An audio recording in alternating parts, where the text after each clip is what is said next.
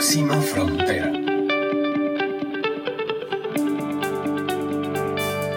Hola a todos y todas, ¿cómo están? Yo soy Carla Chávez y este es un nuevo episodio del podcast Próxima Frontera. Me encantan los días que toca grabar este programa, no saben el entusiasmo que me da cuando me despierto y digo, uy, hoy tengo entrevista.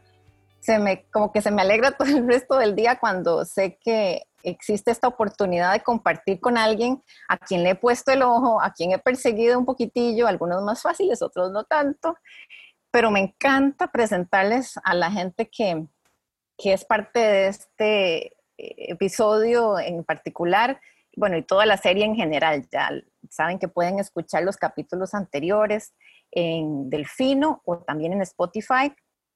Y ya llevamos más de dos, dos, más de dos docenas, sí, de programas en los que hemos conocido gente súper interesante, hemos aprendido un montón de experiencias y hoy les tengo de verdad un tema súper lindo eh, a cargo de alguien que me encanta por muchas razones.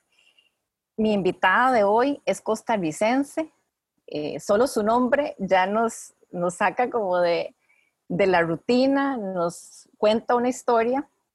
Ella es Ta Corrales, ella se da a conocer como Ta Corrales, aunque ahora nos va a contar más acerca de su nombre.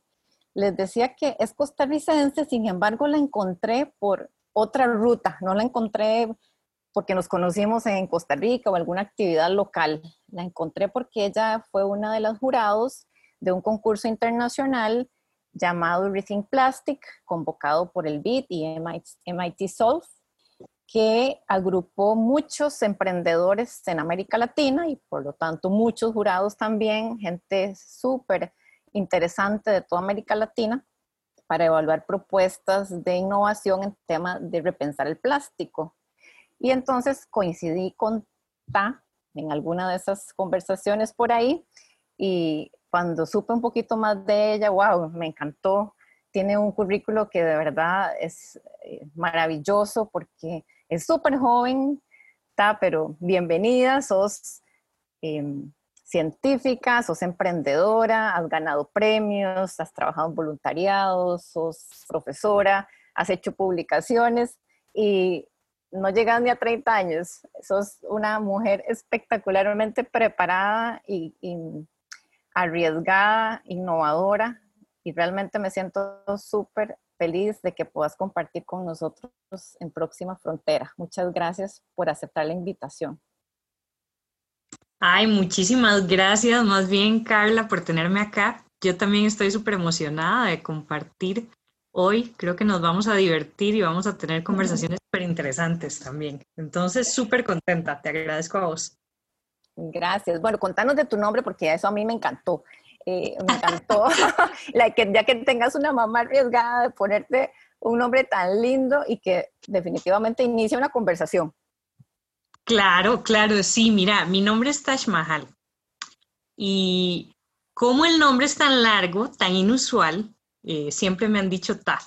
Desde que mi hermanita nació, imagínate, no lo podía pronunciar y me empezó a decir Ta y ahí me quedé Ta.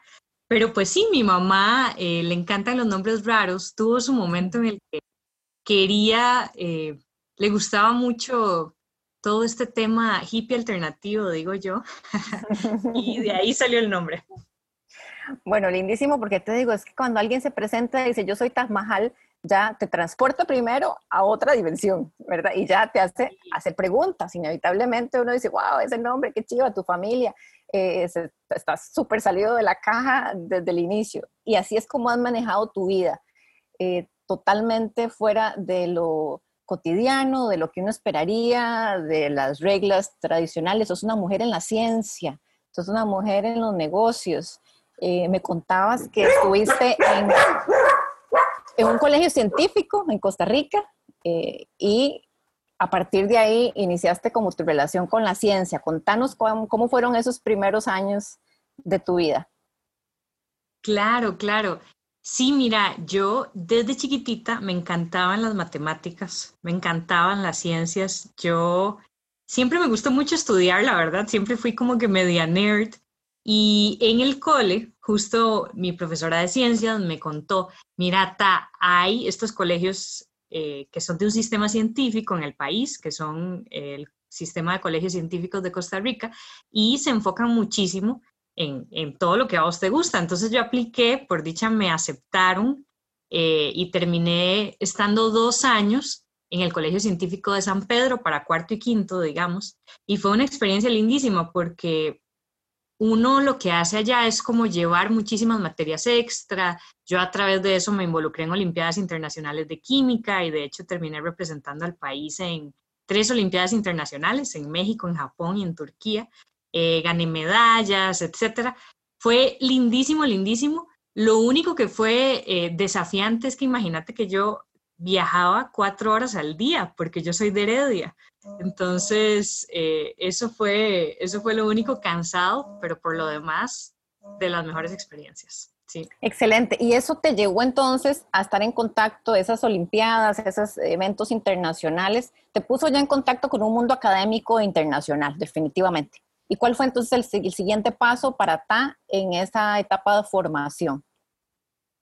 Sí, sí, justo. Yo me acuerdo muy bien que en la Olimpiada Internacional en Japón, una noche que teníamos un evento entre los jóvenes, yo en ese momento tenía 17 años, eh, un chico de Corea me comentó que él estaba aplicando a universidades en Estados Unidos.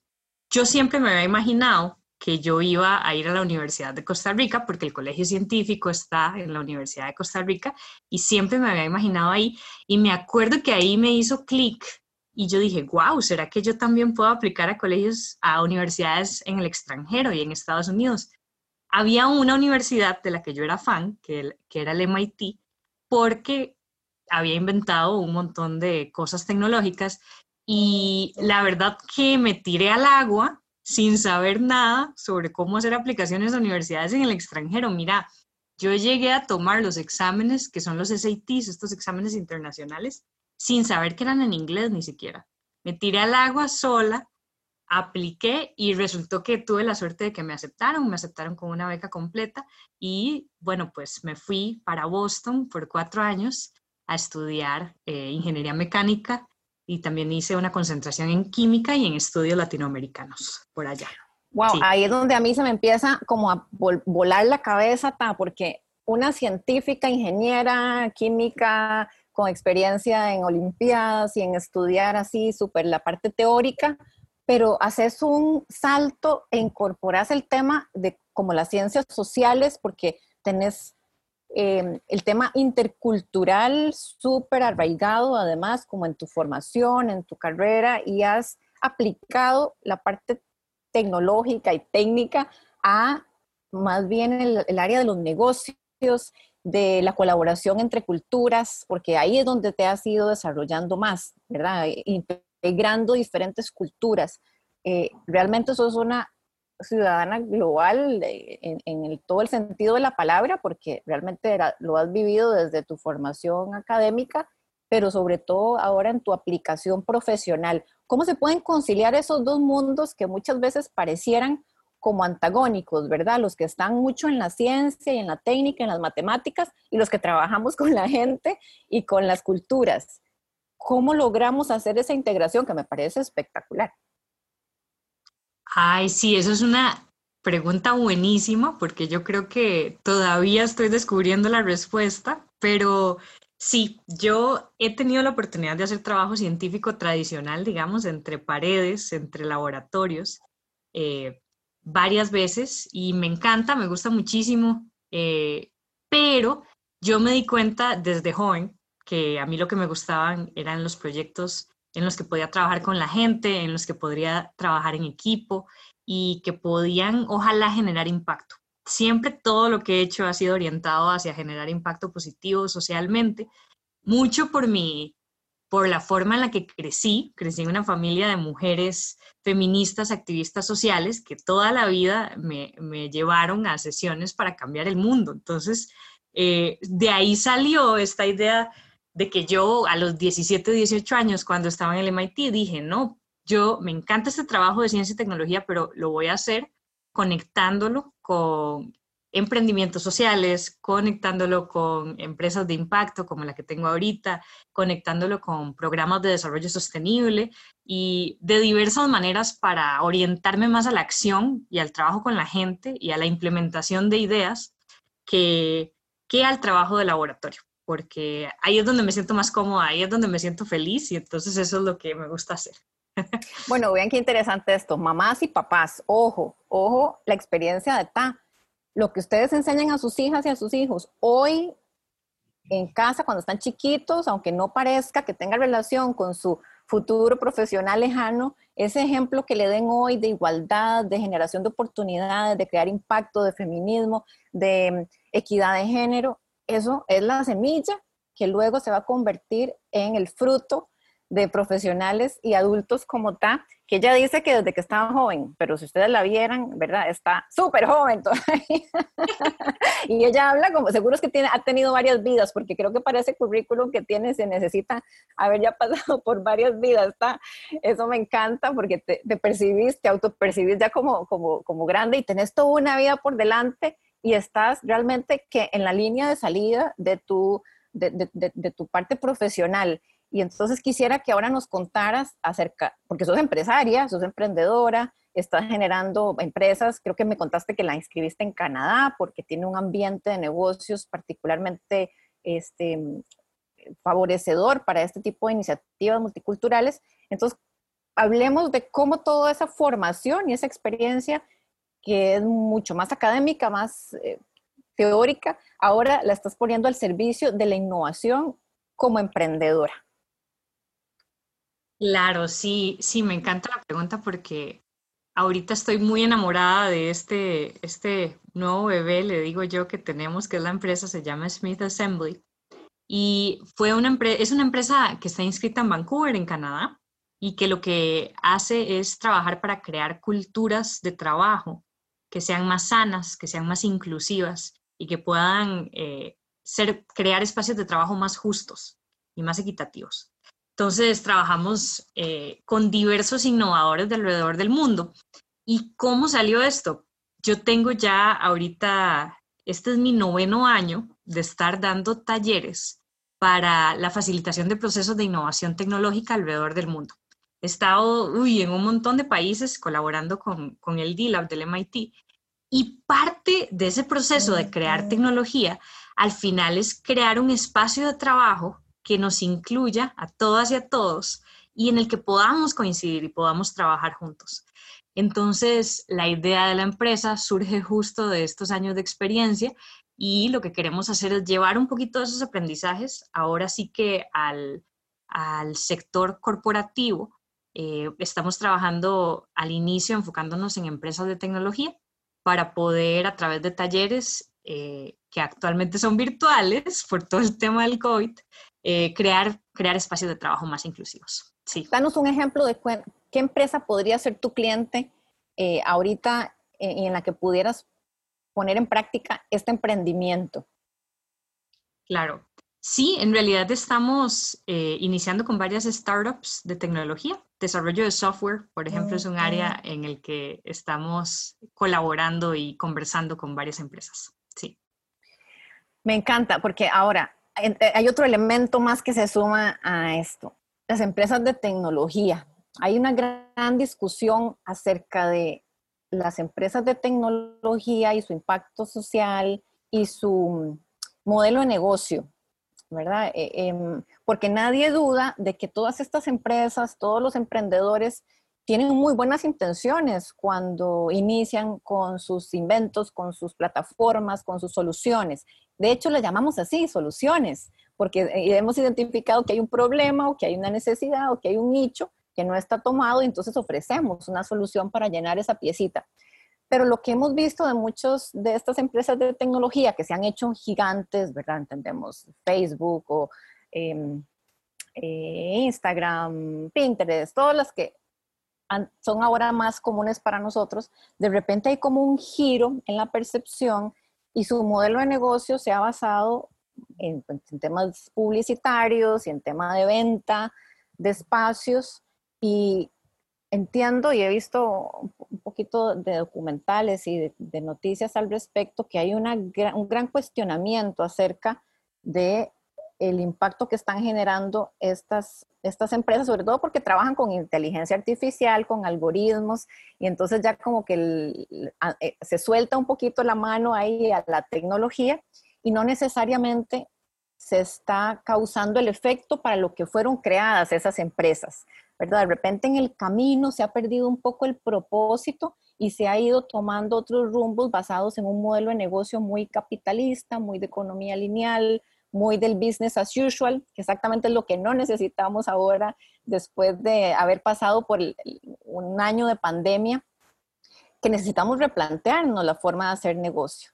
Entonces, vos que estás en el mundo este de la tecnología y con todos estos cuestionamientos, ¿verdad? De, si Facebook y Twitter y hacen más bien que mal, que si las nuevas generaciones ya tienen pegado el celular en la mano y ya no interactúan en la vida real, qué tanto estas vidas son reales o no, lo que estamos viendo, la presión de, los, de las redes sociales. Hace que es, es un tema súper amplio, pero la pregunta concreta es, ¿cómo se aborda este, estos cuestionamientos desde el mundo de la tecnología? ¿Se reconoce que existe esa necesidad de replantearse? Eh, ¿Es aún muy temprano para estas grandes empresas reconocer que hay que replantearse? Y las nuevas empresas, ¿cómo piensan entrar al mercado aprendiendo de estas lecciones de las grandes que tal vez ya hace 10 años vienen recorriendo camino y que tienen que hacer esos ajustes. Sí, sí, sí, claro. Estamos en un momento, yo creo, de muchísimo cambio y nos estamos replanteando eso. Me encanta la manera de hacer negocios. Estoy completamente de acuerdo que necesitamos replantearnos el modelo. Y yo creo que definitivamente hay un reconocimiento del problema creo que hay un reconocimiento del problema a nivel individual. Eh, muchos de mis amigos que se graduaron de ingenieros conmigo, eh, que trabajan ahora en Google, en Apple, en estas empresas, tienen todos estos cuestionamientos y tienen todos estos deseos de trabajar en espacios que sean más inclusivos, que sean más equitativos, que sean más justos. Y muchos de ellos incluso han iniciado sus propias iniciativas para crearlos cuando no se los han encontrado en, la oferta laboral.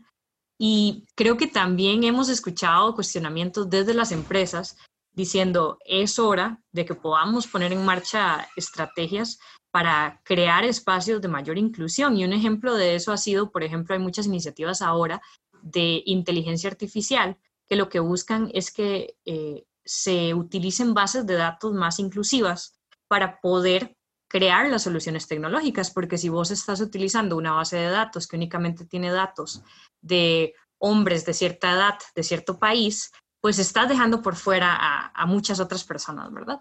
Entonces yo creo que definitivamente hay un reconocimiento, pero como al ser tan nuevo este desafío, yo creo que estamos juntos, y ahí soy parte yo de, de este trabajo, creando soluciones, viendo a ver cómo lo, viendo a ver cómo lo hacemos, viendo a ver cómo lo replanteamos, viendo a ver de qué manera eh, nos tiramos a solucionar este problema que es enorme y que es de todas y todos. Y, me encanta tu enfoque de incorporar ciencias sociales al tema de la tecnología, porque creo que ahí está un muy buen camino para encontrar ciertas soluciones a estos retos, ¿verdad? Porque si puede haber gente brillante y tecnológicamente infalible, con conocimientos de la computación y la programación que se pueden ganar premios, pero si no los combinamos con el entendimiento de lo que la sociedad actual necesita, esa tecnología, si no es obsoleta, va a ser eh, realmente dañina para lo que necesitamos como, como sociedad. Entonces, el integrar la ciencia, la técnica y la, el conocimiento de la ciencia social y el entendimiento de cómo está cambiando nuestro entorno creo que es fundamental en estos espacios de co-creación y de generación de nuevos emprendimientos. Realmente creo que es un reto para gente como vos, así súper joven, que todavía tiene como un montón de espacio en el disco duro para poder trabajar esto desde un entendimiento diferente, porque sos de una generación que ya ha experimentado esto en carne propia, ¿verdad? Ya, ya lo entiende de, de primera mano. Sí, sí, sí, de acuerdo. Yo creo que pues la mayoría de nosotros nos, motivamos por experiencias propias, ¿verdad? Por las cosas que hemos vivido. Yo la verdad que crecí, ¿no? Con, ese intercambio digital, eh, crecí con, educación, incluso que las mayorías de herramientas que yo utilizaba para mi educación fueron herramientas digitales y tecnológicas.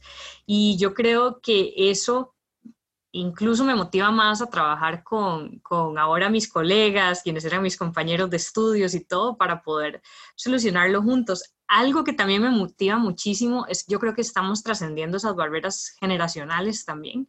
Tenemos muchas personas trabajando en esto desde todos los lugares, incluso desde diversas regiones, eh, más allá del idioma, más allá de la lengua, y eso me encanta porque yo creo mucho en el trabajo que tiene que ser multicultural y que tiene que ser eh, abierto, ¿no? Creo que mucho de este trabajo son desafíos complejos y desafíos difíciles que necesitamos resolver en conjunto. Entonces... Pero no es solo... Perdona, termina. No, adelante. que, no es solo el tema del idioma, como decías, es, es el tema del idioma porque estamos en un mundo que ahora es chiquititito gracias a la tecnología es el tema de que tenemos como cuatro diferentes generaciones en los espacios de trabajo, porque tenemos generaciones este, baby, boomers, X, eh, Y y Z, interactuando en el mismo espacio de trabajo y todos con contextos y con referentes diferentes, eh, con necesidades y entendimientos del mundo distintos. Entonces sí se vuelve realmente una tarea súper interesante, pero no digo que es para nada sencilla poder integrar todo y, y casi que pensar en una quinta generación, que es la que ahorita está empezando, eh, que por ahí en chiste dicen que son como los pandemials, ¿verdad? Que son los que vienen después, que ya vendrán con otro mundo, ya después de que sus papás y sus familias vivieron una pandemia como ninguna de nuestra generación había pasado antes, ¿cómo entonces estas cuatro generaciones tienen que crear soluciones para lo que viene, aprender de los errores que hemos cometido en el pasado por la forma en la que producimos o la forma en que consumimos y generar mayores oportunidades para las generaciones que vienen sin agotar los recursos y el tema, digamos que si lo vemos desde las tres perspectivas, el ambiental, el social y el económico, es un gran reto poder trabajar en armonía con los tres pilares, porque los tres son igualmente importantes. Desde tu perspectiva en la empresa, ¿tienen alguna experiencia interesante en el tema de integración, no solo intercultural, sino intergeneracional? Claro, Sí, creo que, lo que lo que me estás comentando, completamente de acuerdo incluso con este tema del desafío de poder integrar tantas cosas. Estamos trabajando ahora con sistemas complejos. Todo lo que queremos hacer ahora se está dirigiendo a, bueno, competencias del siglo XXI porque necesitamos creatividad, necesitamos innovación, necesitamos cosas que las máquinas ya no pueden hacer. Ya no es suficiente, como decía, ser un tecnólogo, desarrollar código y ya tenemos que tener más habilidades. Eh, y luego también el, tema intergeneracional y, multicultural creo que hace más complejos esos procesos de trabajo, ¿verdad?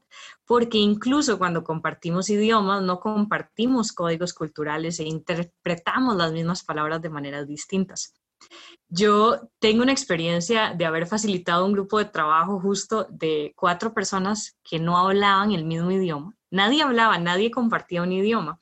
Y yo creo que eso fue una de las experiencias más, más desafiantes, pero más interesantes también de mi vida, porque nos obligó a crear nuevos códigos de comunicación, a ponernos a escribir las cosas sobre papel, a ponernos a crear en 3D con nuestras manos para podernos comunicar. Y esto fue una experiencia que tuve en Botswana, entonces había una diferencia cultural bastante grande entre, entre nosotros como equipo, pero yo creo que fue tan, tan significativa esa experiencia porque para mí eso demuestra que en realidad más allá de nuestras habilidades, de nuestros idiomas, podemos crear espacios de convergencia para poder colaborar juntos. Y yo creo que de eso se trata y no es tan fácil, ¿verdad? Creo que la gente muchas veces siente que el trabajo en equipo es tirarse y ya, ¿verdad? Pero hay todo un tema de, crear una conciencia, de crear estrategias de comunicación más efectivas, de crear códigos que nos permitan colaborar mejor a través de estas barreras. Wow, sí, Es, como de nunca acabar. Y, y, me hace, escuchándote, recuerdo la edición anterior de nuestro podcast de, con la Fundación Tani, que es una organización de Perú eh, dedicada a la atención de salud primaria en una comunidad de personas con mucha vulnerabilidad cerca de Lima. Y entonces Sara nos decía que, que no podemos abordar el tema de salud como un elemento comparticionado, ¿verdad? Como la gaveta de la salud, la gaveta de la educación, la gaveta de la igualdad, la gaveta, sino que tenemos que integrar todo eso, porque no se puede hablar de salud sin entender cómo está esa familia, si no sabemos el tema de su empleabilidad, si tuvieron que comer o no, si los recursos, cuánta educación tienen. O sea que los problemas realmente son sistémicos y deben ser abordados desde esa perspectiva multidimensional, multigeneracional, este, interdisciplinaria. Eh, si de verdad queremos resolver, porque si no nos pasa, como nos ha pasado creo en las últimas décadas, que hay miles y miles de recursos, de dólares invertidos en proyectos, pero que solo atacan un punto del programa, ¿verdad? Es como una de las, de las áreas del problema y no lo ven desde una perspectiva sistémica y terminan siendo proyectos lindos, pero con poco impacto y poca escalabilidad. Eh, entonces, además de todo lo que nos has contado, el tema cultural, generacional y toda esta multidimensión, creo que también nos toca replantearnos cómo vemos ahora los problemas desde una perspectiva más realmente integral y no le entramos solo, yo trabajo en salud, yo trabajo en tecnología, yo trabajo en educación, sino cómo, podemos realmente hacer sinergia. Y es, los recursos son de por sí siempre escasos, limitados y las, las necesidades infinitas, decía por ahí un, dicho. Y, y, además el tiempo está, ya no tenemos el mismo tiempo que teníamos hace 20 años para resolver los problemas urgentes. Desde tu generación, que es una generación diferente a la mía, ¿cómo perciben el tema del tiempo? Porque te, cuento, yo como generación X, a mí me da como esta angustia, creo que hasta tiene un nombre, el, es, como una, voy a buscar cómo es ese nombre, pero me da como un ahogo cuando veo que los temas ambientales ya no tenemos tiempo para resolverlos, que ya los recursos se agotaron, que ya me quedan poquitos años para poder impactar y eso le crea a uno un estrés. Claro. Te pregunto, ¿cómo lo ven ustedes desde una generación que trabaja fuertemente, que tiene todas estas habilidades y recursos, pero que siente que están jóvenes aún, más jóvenes por lo menos que mi generación? ¿Cómo perciben ese tema del tiempo que tenemos para resolver los grandes problemas del mundo? Es una pregunta súper difícil de contestar. Creo que, creo que en general eh, muchas de las personas con las que yo me relaciono, especialmente que trabajan en, en áreas de impacto, sí sentimos la urgencia. Yo creo que la urgencia, ese sentido de urgencia está presente y creo que ese sentido de, de urgencia también es complementado por un, por este ritmo en el que nos movemos ahorita, especialmente el trabajo ahora nos obliga a tener resultados muy rápidamente. Todas nuestras culturas de trabajo están orientadas a los resultados rápidos y eso ha sido parte del problema, ¿verdad? Porque justo al no pensar en el futuro y al no proyectarnos al futuro es que terminamos con situaciones tan graves como la, la crisis climática a la que nos estamos enfrentando ahora. Pero yo creo que definitivamente vivimos en esa tensión casi, ¿verdad? De es urgente, tenemos que resolverlo ya, pero también es urgente, son urgentes todas esas pequeñas piezas del trabajo que hay que resolver mañana. Entonces, sí, definitivamente yo creo que, que hay ahí una tensión enorme eh, que al menos yo siento, que yo sé que muchas de las personas que trabajan también de mi generación sienten, especialmente en estas áreas de impacto, para resolver lo más pronto posible. Bueno, compartimos entonces esa, eh, eh, esa angustia. y creo que como mujeres, pues eso sí lo tenemos también en común, y, y como mujeres nacidas y criadas en Costa Rica, que es un país particular en este tema de, los, de la conciencia, de la urgencia de protección ambiental, lo traemos en el ADN, ¿verdad? Entonces se nos, se nos hace como más, más urgente todavía cuando vemos que hay tantas cosas por hacer y que solo tenemos dos manos y solo tenemos 24 horas todos los días. Pero bueno, hay que respirar porque así el cerebro funciona mejor, ¿cierto? Cuando no nos ponemos como, como, como gallinas en un, entró el zorro al gallinero y todas como dando vueltas, enfocándonos en lo que mejor podemos hacer, encontrando nuestro propósito y poniendo toda nuestra energía en lo que podemos hacer mejor. Creo que ahí es donde, por nuestra salud también, porque todo esto empieza por cuidarnos nosotros, por ser sostenibles con nuestro cuerpo, con nuestra alimentación, con nuestras relaciones, con nuestra familia. Y si logramos eso, es como un primer gran paso para luego poder aportar en la vida de los demás y de la sociedad entera. siempre terminamos estas charlas con la pregunta de cuál es la próxima frontera. Entonces, te la voy a hacer en dos direcciones, porque sé que pueden tener respuestas distintas. ¿Cuál es la próxima frontera de TAC Corrales? Vos como mujer profesional, emprendedora, científica, eh, con esta visión 360 espectacular de un montón de temas y con un camino impresionante que has recorrido hasta ahora y no dudo que tendrás muchos éxitos en, en tus proyectos. Entonces, ¿cuál es la próxima frontera para Taco Rales? ¿Y cuál es la próxima frontera para que más mujeres entren al mundo de la ciencia, de la tecnología, que no le tengan miedo a aplicar a cualquier universidad del mundo, que no tengan que ir afuera para que alguien les diga, hey, vos de, repente puedes aplicar en esta, en esta universidad de Estados Unidos o de Japón o de Tailandia o de donde sea. ¿Cuál es la próxima frontera para la transformación de esta mujer del siglo XXI, de estas niñas, de estas jóvenes que necesitamos integrar más rápidamente al mundo de la ciencia, la tecnología y la globalización en todo el sentido de la palabra. Entonces te dejo las dos preguntas. Vos decidís por cuál de las dos empezás, porque esa es la última, son las dos últimas preguntas de esta conversación. Ay, muchísimas gracias, Carla, de verdad. Primero que todo, me siento muy halagada. Tengo, me pongo roja y todo, te agradezco, pero la primera, ¿cuál es mi, siguiente frontera? Ahorita ando muy, muy ocupada sacando nuestro primer producto virtual con la empresa Smith Assembly. Es para mí algo lindísimo, la verdad. Nos tuvimos que adaptar a este tema debido a la pandemia. Y para mí ha sido crecer en muchos espacios digitales porque como ingeniera mecánica yo estoy acostumbrada a trabajar más desde el hardware y ahorita estoy trabajando más desde el software. Entonces, todo un reto de nuevas habilidades, nuevos procesos, de todo. Muy lindo, la verdad que lo estoy disfrutando mucho y emocionada también de lo que va a salir. Y la segunda pregunta sobre, sobre qué hacemos para poder encontrar más espacios en donde haya mujeres en ciencia, tecnología, en, en negocios, es una pregunta que esta semana me he estado planteando muchísimo porque justo recibí una invitación hace, hace unas semanas de formar parte de, una exhibición de, mujeres en tecnología. Y yo lo que decía, yo lo que me planteaba es esa pregunta, ¿verdad? ¿Qué hacemos? ¿Qué hacemos? ¿Qué es lo que está pasando? Y creo que hay muchas cosas, hay muchísimas, eh, hay muchísimos, como decíamos antes, pues todo al final es, es un sistema complejo, pero yo he pensado en dos temas muy importantes. El primero, en la posibilidad de contar historias y de tener modelos femeninos a los cuales vernos.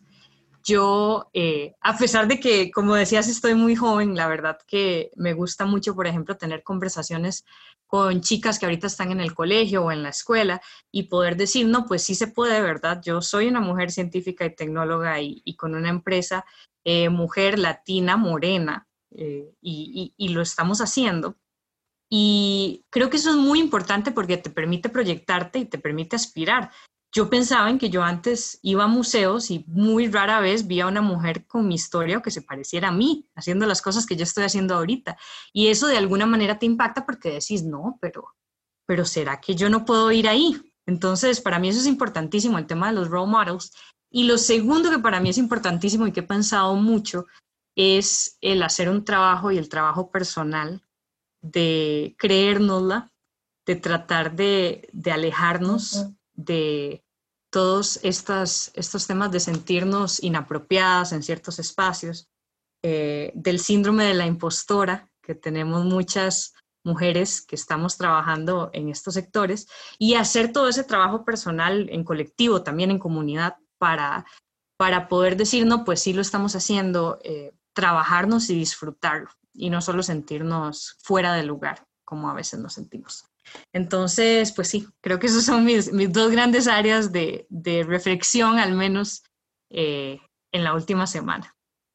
Bueno, buenísimo, porque definitivamente te la crees, te la creíste, te la creerás y la vamos a seguir creyendo con vos. No queremos perder de vista lo que estés haciendo, no te vamos a, a, soltar por ahí, vamos a, a, seguirte para aprender más de lo que estás haciendo. Y este programa además lo vamos a hacer llegar a grupos de chicas que están trabajando en ciencia y tecnología, lo vamos a hacer llegar especialmente a estos espacios de colegios. Eh, o sea, me comprometo a apoyar también el tema de la creación de modelos positivos, de gente que no solo habla, sino que hace, ¿verdad? Porque es muy fácil decir, sí, la igualdad de la mujer, somos iguales, tenemos que ganar lo mismo, pero una cosa es salir y decirlo, lo que está muy bien, porque hay que, ¿verdad? Integrar pensamiento, palabra y acción, pero hay que demostrar con hechos qué es lo que, lo que vende, ¿verdad? Lo que vende son los hechos no solo las palabras. Y lo has hecho súper bien, sos realmente un modelo interesantísimo. Si yo fuera, si tuviera otra vida y te viera, me inspirarías un montón a animarme a hacer otras cosas diferentes a lo que, a los, a lo que hice, eh, porque tal vez mi generación, pues cada, cada año que pasa y cada generación que pasa, pues tiene diferentes retos, pero además nuevas oportunidades. Entonces, ojalá que también nuestro programa Próxima Frontera sea una contribución a ese esfuerzo por llevar esta información a todas estas chicas, niñas, jóvenes que, que tienen esa espinita por ahí, pero que no se la han creído, no se han animado para que den el paso. Y como te digo, está súper contenta de conversar con vos, realmente sos espectacular, eh, te, te veo eh, y de verdad es mi admiración total por lo que has hecho, sos súper eh, inteligente, capaz, valiente, em, todo un modelo y te agradezco que hayas sacado un ratito de tu tiempo para compartir con nosotros en este programa. Qué bueno que nos conocimos por un tema de nuestro propósito por el lado del reciclaje y como el mundo es redondito, las ticas llegan a encontrarse de alguna forma tarde o temprano. Gracias por este espacio, me ha encantado conversar con vos eh, y espero que dentro de poco tiempo te volvamos a tener por acá y nos contás qué otras, qué otras fronteras has cruzado. Ay, muchísimas gracias más bien, Carla, de verdad te admiro muchísimo también. Eh, muchísimo tu trabajo y ha sido lindísimo compartir este espacio. Mil gracias igual. Gracias, un abrazo y a todos ustedes que nos están escuchando, no aflojen, ya sabe, créasela. Señora, señor, háblele a sus hijas hoy de ciencia y tecnología. Necesitamos más mujeres en la ciencia y la tecnología y que luego se pongan sus empresas y sigamos cambiando el mundo. El sentido de urgencia existe, la intención existe, el talento existe. Eh, lo que hay que hacer es alinearlo todo y ponerlo a funcionar. Muchas gracias y esperamos tenerlos pronto en otro episodio de Próxima Frontera. Chao.